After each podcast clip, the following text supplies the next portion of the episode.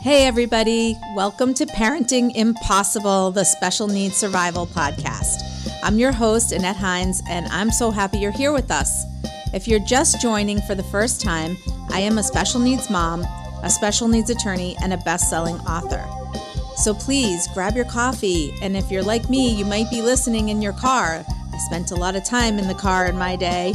And please join us for some important discussions to help you thrive in this complex special needs world. Each week, we're going to chat with parents and experts, and sometimes parents who are experts, to offer compassionate advice for all stages of your life. These are the conversations you would have with your best friend if your best friend was an expert like me. Let's go. Welcome back, podcast fans. I'm your host, Annette Hines. This is Parenting Impossible, the Special Needs Survival Podcast. So, this week we are having a brilliant conversation about being brilliantly dyslexic. And my host is Elizabeth Trudeau. I came across her um, wonderful book website and all of her materials um, because she was so kind to approach me through social. And I just was so excited to meet her and to see that she had come up with this idea for a book on a topic that I frankly was floored had not been written about before. So so super excited to talk with her about it because, first of all, it's been a while, so I haven't, you know, kind of refreshed about what this podcast is all about. It's been almost two years since I started the podcast, and it has evolved a little bit over time. But I started this podcast as a way to get some information out there to families, caregivers, parents. I know it says Parenting Impossible, the Special Needs Survival Podcast. So in the title, it started out as this idea that as a parent, when my kids were young, there was this idea that I wished that I had this place to go for information, and I didn't. First of all, the internet was not what it is today. We had this thing called listservs. We had some books. They certainly were not prolific the way that they are today. And the information out there on parenting special needs children was minuscule compared to how it is now. So, my story was on parenting a special needs child, a disabled child, as some people would use that term of art. And, um, you know, I did just a couple of podcasts ago talk about the language debate, so we can go back and forth about that another time. But whether you use disability, whether you use special needs, doesn't matter your language is cool for you and we will use whatever language you feel comfortable with and and you identify with. So the disability podcast that we are started out um, with this idea that i wanted to get information out there in a forum for people who were not going to come to Massachusetts and come to my law firm. So, fast forward a year later, I start this podcast in September of 2019, and not even a full year year later, this pandemic hits, and we're in full lockdown mode. I can't have guests in my studio. I can't go and see guests wherever I am. And I did travel to a few people out there. And so here I am. I am now doing things um, in a way that I never dreamed that I would be. Everything's by Zoom now, everything is um, in an electronic format. I am a little bit challenged by that, but having fun, learning new things, and getting information out in this medium that I never knew I would need to do. So, the premise being that I wanted to interview folks who were parents and siblings and caregivers who are getting it done and who had interesting stories because storytelling is the way that we share ideas and that we talk about um, what we've learned. And in that authenticity, we are able to promote healthy caregiving and prop each other up. And I know that when I was raising my family, it was very lonely. And so that that was the first premise, right? S- storytelling and um, providing a forum for people to share their individual journeys. But more than that, I also wanted to show that there are people who are getting it done. There are these amazing individuals out there who had an idea and they rolled with it. So, whether you are some amazing doctor or passionate professional of some sort, or just, and I don't mean to say just, but you are just an amazing person who had another idea. You wrote a book, you created a website, you thought about um, pulling together a nutrition manual, you were somebody who went through the school district and provided some prolific advice about how to pull together an IEP. We've had so many phenomenal people, men and women, on this podcast who have done such terrific things and they are sharing it with us. So I put a post out last week that has bounced around to, I don't know, like 1,800 people at this point, and it was um, really, it's been really well received. It's still bouncing around out there, and I'm so grateful that it is so well received. And it's something that I have been saying for a while, and I don't know why I hadn't thought to kind of say it out loud, but it's really where I'm at with this podcast and with so many things that I do. And that is that sharing your life story when you go through something difficult in life and you learn something from that difficult journey, it's a blessing.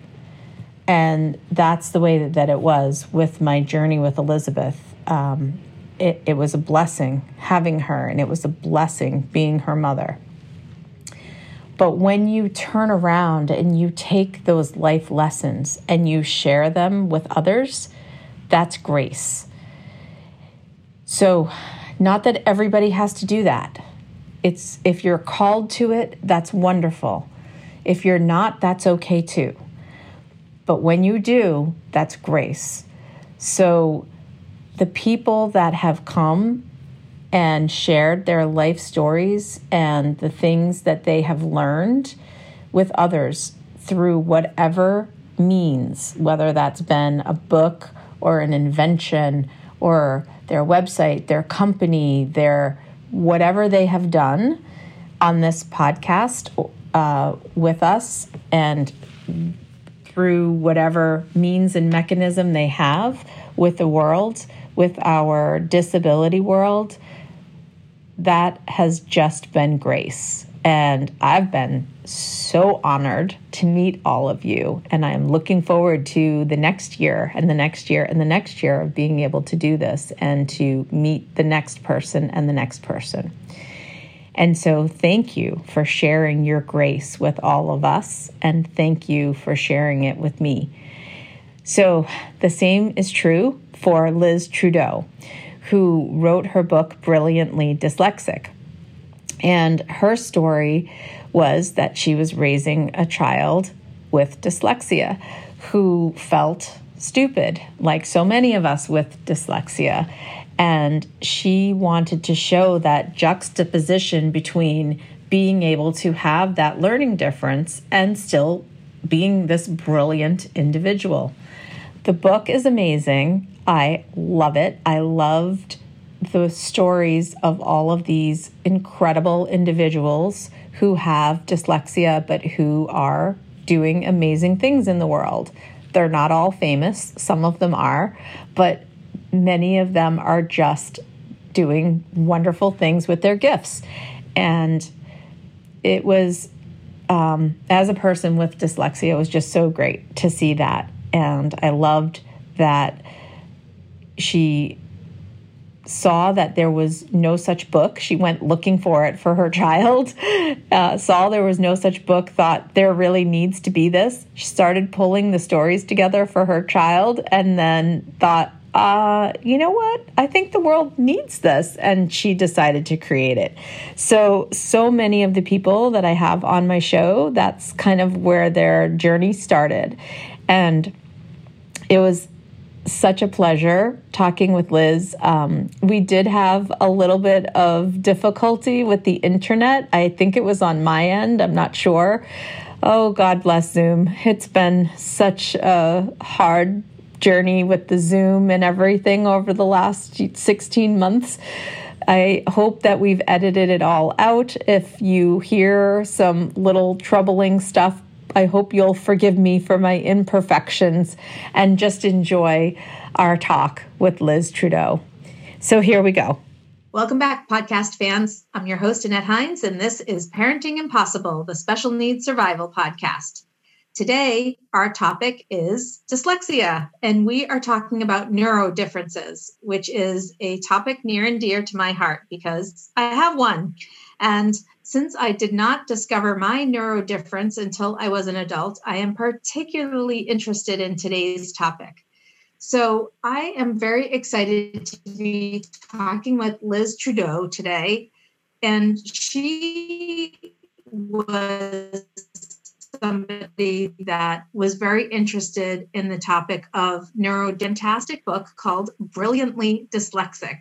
Welcome, Liz. Thank you so much for having me. So, Liz, I am really interested to hear a little bit about how Brilliantly Dyslexic came to be. Can you tell us a little bit about your backstory? You know, tell us about your family and you know how did how did you get interested in this topic?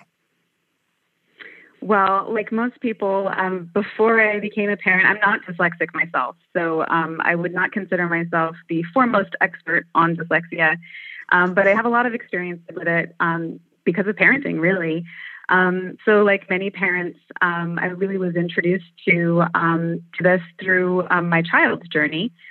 in fact, the the year that my I, my daughter was born, my husband found out that he's dyslexic, and yeah, it was. He was actually watching a documentary because he enjoys that, and he ended up watching a documentary about dyslexia, and finished the documentary and said, "Oh my gosh, I'm dyslexic," um, and took himself to a a place to get assessed and found out that he was indeed is indeed um, dyslexic. And that was it was super helpful to know that um, because as our daughter um, got a little bit older, so um, toddler age, really struggled to retain letters, struggled to learn her name, um, all the things that most children pick up pretty quickly. Um, and we started to wonder what's going on here. Um, and so by the time she got into kindergarten, we were our radar was up, um, and we actually enrolled her in a um, in a in a study that was going to look at a bunch of different things, hoping to get a few different answers. Um, and it came back with, you know, your daughter is most likely dyslexic. Um, and so it really set us on a path quite early. We were very lucky that way. Um, to um, understanding and exploring all about what dyslexia is. You know, I think that's really interesting. So I have two questions. First of all, when your husband came back and told you that he saw this show, um, documentary and he said, Ooh, I have that. Did you believe him? Yes. I was like, Oh, well, what is that? Um, because, and it all made it, it made so much sense because he had spent his entire life feeling he was I, this common narrative that I would hear over and over again from him is I'm just bad at school. Um, really struggled with learning foreign languages, struggled through grad school with the reading. Um, and it was so helpful for him to know that he wasn't just bad at school. Um, he wasn't intelligent, un- unintelligent, sorry. Um, he's dyslexic. Um, and there was an explanation for all of the things that he experienced. That's awesome. The second thing is so, in looking at school districts and different um, data sets, we find that most kids between 87 to 93% are intellectually able to manage the same material academically as their non disabled peers, and that they just have a neuro difference, a, a, learning difference. So, if they were given the proper learning tools, then they would be able to um, they would be able to manage the um, the academic material and achieve the same academic levels as their peers. So there's only any from in any school di- district between you know 7 to 13 percent that really don't have the capability of being able to manage grade level material so um, and that is very interesting to the average person because they have an impression that you know there are many many more children on um, ed plans that can't manage the material. So these are the kids that we're talking about kids who need extra tools and extra helps extra help. And so i think this is really the heart of what you're talking about isn't it it really is. Um, children with a learning difference like dyslexia are just as smart as their peers. Um, and they just struggle um, with processing language. And so, if we use language as a barrier, sort of the cost of entry for every subject, um, for math, um, for social studies, for everything, then of course they're going to fall behind in those subjects. But they're really brilliant in so many different ways um, that when they actually look at the brain scans, and they look at the studies, we'll see really, really low scores in reading and language processing, and then like off the chart scores in other in other areas and in other measures of intelligence. So, is that what gave you the idea for the book? Tell us about how you got the idea to write the book because I just love the book. There's the book is about uh, all of these brilliant adults who are doing these amazing things and you know i and i'm gonna i have one of my favorite quotes in the book that i am going to read to you but just tell us how you got started with this idea for the book of course um, well it started in a scenario that's very common for all of us um, in the car I'm driving home from school with my daughter. Um, and keep in mind, she's been in an environment that I think um, has, she's always, let's just say, she's always had teachers who've supported her and who've seen her for who she is. That she may struggle, but they've always treated her like she was very intelligent, that she was, um, had all sorts of gifts. But she knew that she wasn't keeping up with the kids around her. And she, because oftentimes um, dyslexic kids are incredibly perceptive. Um, so you can tell them good job but if they see their neighboring child neighboring child doing something that they can't do um, they don't feel that way. Um, they in fact probably think you're li- they're lying to they probably think that you're lying to them. Um, and anyway i was driving home from school with her and um, i just hear her from the back say, seat just say i'm just stupid i'm just stupid and it it broke my heart. Um, there's, yeah, no parent wants to hear that from their child. You just you you know it's not true, and you also know that you know is sort of reflect on it like where is this coming from? There's nothing. I can't just respond and make it all right. And I think that's the hardest part as a parent is I can't I can't take that away for you. Um, and you know we've been there before. It wasn't the first time I had heard it. Um, and this time I think I just responded slightly differently. I said, um, "No, you're not stupid. You're dyslexic, and there's amazing people who are dyslexic. There's inventors and artists and really amazing creative people. Yeah. And I don't think I'd ever added that before. And um, and then there was just a pause, and then there was a, a little voice in the back seat saying, "Like who?" Yeah. And I was like, "Oh, well." Let glad you asked. You. And so we went exactly. So we went home.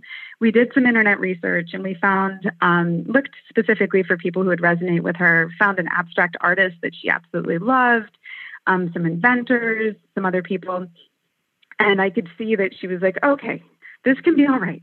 This could be all right." And um, I actually, at that point, then searched. Um, I'm like, there must be a book. There has to be a book. There's so many dyslexic kids. There's up to like 20% of kids have some level of dyslexia. So um, I searched for this book that I figured must exist, um, but it didn't. And I was like, how does this book not exist? Where oh. are the oh. role models for my child? Really? That's yeah. that's just crazy. But I'm so glad you did it. It's beautiful, first how... of all. And the artwork is just beautiful too. Oh, thank you so much. Um, it started as a very, um, it started as a very, um, it didn't start looking like it does today. It started as a binder of stories um, just for her, um, because if the book didn't exist, I was just going to write the stories for her. Um, and then at some point, I, re- I sort of was thinking, well, if we need this, then there must be all these other families who need this. Um, and so I shared it with a bunch of families, asked for their honest feedback. Um, like, I don't need to write this book. I will be okay if I don't write this book, but do you need me to write this book? Um, and the answer came back. I was actually quite surprised. The answer came back of like, you have to write this book. Um, and that's how it got started. You know, a lot of books get started that way too. I I know my book started as a blog. Um, well, first it started as a journal, and then it went to more like I'm just going to share this a little bit in some pieces, and then it became something that just had to be more because there were so many other books were just not quite right you know they were a little too happy and it wasn't telling everybody's story it was only telling some people's story so mm. yeah and so it's true a lot of people's um, journeys are different and they need a book you know yeah. so this book needed to be written so it took me seven years to finish college and finally, I did. And I went to law school and then I got an MBA. But I mean, that's what it takes sometimes. And that's okay. You know, that is. I, I mean, wasn't going you... wasn't going to Harvard, but I still have a great life and I'm doing things in my way. And everybody has their own path. I have I love my businesses, I love my life and it's it's me. It's all about me. And so we do things our way and that's great for us. Um, so uh, there was a lot of failure in my life. I still fail at lots and lots of things all the time. And I try not to get twisted up about it. So I love this quote by Richard Branson. And I love that Steven Spielberg is on this list. it's awesome. Yes, and I think you're I think I think you're so right. I think failure is part of all of our stories. And I think that's one of the unfortunate things is it's edited out so often. Um, when we hear about people's stories and when we um, when people reach a certain level of success, um, we stop remembering what it took to get there and all the things along the way. Um, so I think it's really important that we all talk about our failures and we normalize that um, that falling down is part of the process. And also, what does success mean and what does it look like? What is success? Does it mean that everybody has to be a doctor or a lawyer? Or can it be that beautiful girl that you're talking about in the book who's dancing? Right? Yeah. I mean, that's success too. And so, um, again, I just love the book. I thought it was uh, so poignant and putting those two things together, brilliance and dyslexia. So I find that very often when you put a disability out there on a child, you won't often uh, associate that with brilliance at the same time. And I just applaud you for doing that. Oh, thank you. Well, I think it's 100% true. Um, is I felt really strongly that the word dyslexic had to be in the title, and I thought felt also felt really strongly that it had to be paired with um, something that implied um, uh, beauty and brilliance and brightness, um, because both things are true, um, and that I think is part of the story. It's also part of um, each of the stories on purpose um, talks about how the how these kids who are now adults felt as they were growing up, um, because and it often wasn't awesome. Um, and I think it's important to include that because um, at least I know from my own daughter's experience, that's what builds credibility to believe that that story could apply to her. Um, to know that you've been where I have been makes me feel like your story has relevance in my life and that you could be a role model. If I only see where you are now, um, mm-hmm. then I then it doesn't feel attainable or it doesn't feel relatable. And so that was a really those those juxtapositions of um, words that off, aren't often seen together and the full story of childhood where the success or whatever they achieve um, was really more of an afterthought the journey um, was where I wanted to put most of the focus. Fantastic. Did you actually get to interview people for the book? I did. I would say about 60% of the stories are from primary interviews. So awesome. So, as you're raising your own neurodiverse child and you're facing those challenges, what change in her have you seen since you've written this book? I'd love to know, you know. Yeah. I would love to say that her life is so much easier and she has a great attitude about things all the time. And see, you know, there's some kids um, who truly do see dyslexia as their superpower and are all about it.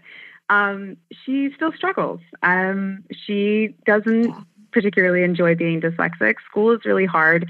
Um, but the difference is that she knows that this isn't the end of the story, um, that this is the hardest part. And we have the con- that conversation um, actually quite frequently because it is hard. Um, and we constantly come back to, but this is the hardest part. The part you're doing right now is the hardest part. Um, and that really helps her. Um, to to know that she's in the thick of it she it will get better. And so it helps her knowing that it won't be always be so hard. So what tips then can you share for other families other parents um, that are going through the, these struggles right now? What would be very um, helpful? Yeah you know when i started this book i started it for her. Um, but writing this book really changed me as a parent. Um, and I think it was because the theme, what I learned looking across these stories, they, the stories sort of, the themes across these stories sort of shared um, a bit of a blueprint, more or less, um, of how to show up what a child really needs. Um, mm-hmm. And the top two things, and the, the, the best, best, best news of it is the top two things were 100% achievable by any parent. And um, the number one was a person, any adult, often it was a parent, um, who really sees the child and believes in them, like sees them for who they are, for all their yes. struggles, for all their giftings, and believes in them. Um, that was hands down the common theme across all of these stories and the most impactful um, piece. Um, the second um, really was about having the opportunity to play to their strengths. Um, so finding something that they love that makes them feel good, that they feel like they can be successful in, um, and and having the time to put into that. So I think it's often really tempting as parents to want to spend a lot of time on remediation. Um, but mm-hmm. what we're, and learning to read is really important. We all have to learn to read. Um, However, what we're asking our kids to do, and what all dyslexic kids have to do, is spend more time doing the thing that they hate and feel awful at. And right. so it's we have to make sure that we're not crowding out um, the opportunity to find what they love um, and to spend a lot of time doing that. That reminds me of the TV show The Goldbergs. I don't know if you watch that show, but that mom is amazing. She um, encourages her kids at absolutely everything, whether they're good at it or not. So, you know, the younger son loves to make movies and he's running around the house with the movie camera all the time. And in school, he makes a movie for all of his homework. And um, the older daughter, you know, she wants to do music and you know that's her passion and so it's always about the music and then the middle son is you know thinks he's good at absolutely everything. So they encourage him with everything he wants to do. This week he wants to be a skateboard artist. The next week he wants to surf. The week after that he wants to play basketball. He stinks at absolutely everything. And they, they show like in the future what they grow up to be. He ends up being a surgeon or something like that. Like you know but the point is as a parent she's encouraging every activity that they have, although still making them do their homework and eat their vegetables and all the things that they have to do. And so I love what you said. Like you still have to do the basics, but just being there and being that person, your person, being your person and you know, making sure that they have time for those activities that they love and that they're good at so that they feel accomplished at something yeah. Yes. Awesome. Yep. So that the next Steven Spielberg can grow up to make movies, right? Or the 100%. next, you know, dancer can grow up to do ballet and, you know, star in the show. And we don't want to lose out on that next, you know, Picasso or whatever it is. Um, we, we need those dreamers and the artists and the um, person who's going to you know find that next uh, you know great thing that replaces our computers on our desk. I mean those those people are out there and they're five years old right now. So um, we need them. We, we, we don't do. want to stifle I mean, them steven spielberg's a great example um, he really really struggled in school um, and he just threw himself into photographer photography and um, making videos when he was a child. And he would spend all of his time, I think from 12 years old on, he would spend all of his time with that editing machine. And so he wasn't academically successful. He was, I mean, it's a commonly known story. People know a lot about Steven Spielberg, but, um, you know, he was um, rejected from his, from film school twice. Um, mm-hmm. So his road, his road was hard, um, but he kept his his parents were supportive, um, and he he really played to his strengths. And um, well, we know where he ended up now. Right, right. And even if he didn't end up as the famous Steven Spielberg, but he had a lovely career making small films that he was really happy doing like not everybody has to be that famous Steven Spielberg. Like I always try to explain to my daughter, I have this great little practice. I don't have to be this famous trial lawyer who's splashed all over the newspaper. I love my life too. You know, everybody has their place and what they do every day. And as long as you are happy and you're enjoying your work every day, then you are a very lucky person. So, um, yeah, this is really just great tips for parents. We sometimes we get so caught up and we get so frazzled with fixing the things that are wrong, we forget about the things that are right. So you are so right to point. remind us. Yeah. That was a big part of well that was a big part of i think my early parenting journey as well that when we first started this um, i was pretty scared i think for her um, and worried about what her life might entail. I didn't want her to struggle. Um, and i had to step back um, and i think it's important for all parents if they ha- if this isn't part of your own story um, I think it's important for all par- for us to step back and say, how much of my own, my story am I bringing into my child's story? And that was an important thing for me to say, you know what, I am scared for her struggling because um, doing well academically was something I made part of my identity, and I decided that's what made me worthwhile. And so I'm scared for her not to have that, but that's just not her story. Um, mm-hmm. She's going to have a different story and she's going to have different strengths, and it's going to be just as beautiful. And so when I sort of flipped the script from fear to curiosity, um, it really made the world a difference.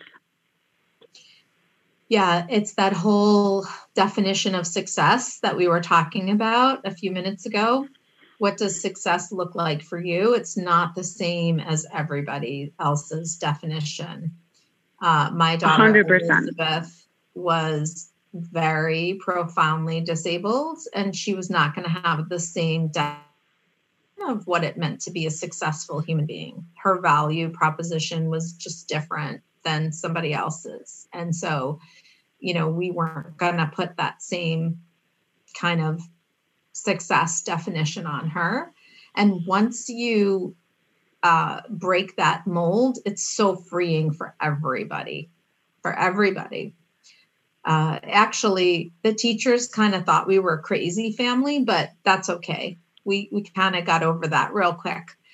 Um, we homeschooled for a while before it was cool, you know. So we were the crazy family before before homeschooling and distance learning really became a thing.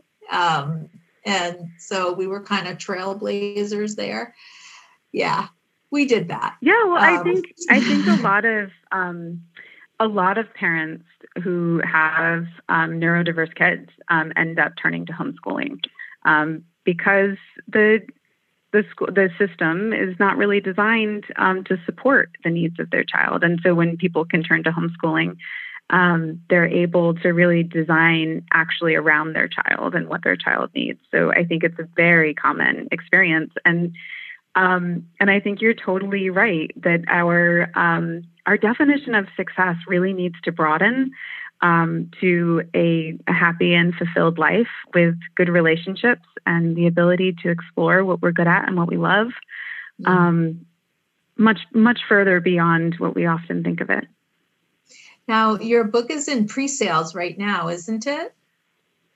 It's starting pre-sales in about six weeks. Oh, um, that's yeah. exciting. It is. So we are going to have all of the information in the show notes. And um, I think when the show airs, it will be, yeah, it'll be coming out within a few weeks. So um, we'll make sure that people are able to go ahead and get a copy because I think everybody's going to want to read it and get it for their kids. Um, so I'm really excited now, um, how else can people get in touch with you? What's the best way for people to reach you? Is it your website? Uh, Brilliantly yes, Dyslexic? Go, yes, they can go to brilliantlydyslexic.com. They can email me at liz at brilliantlydyslexic.com. And they can find us on Instagram at Brilliantly Dyslexic. I love it. That's great. Um, any last minute tips for everybody that you would really love us to have? Um, no, I think we cover. I think we covered everything. Um, yeah, thank you for thank you for having me, and um, I thank you for all the work that you're doing. Oh my God, this was totally my that you were available to talk. And uh, I know we had a, a few little hiccups here, um, and I, I really um, am so tired of Zoom. I cannot wait till we all get to see each other in person someday. Um, and I think that your book is brilliant.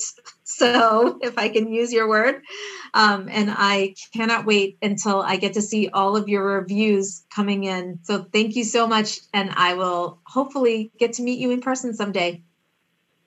Likewise. Thank you so much for having me. Thank you, Liz.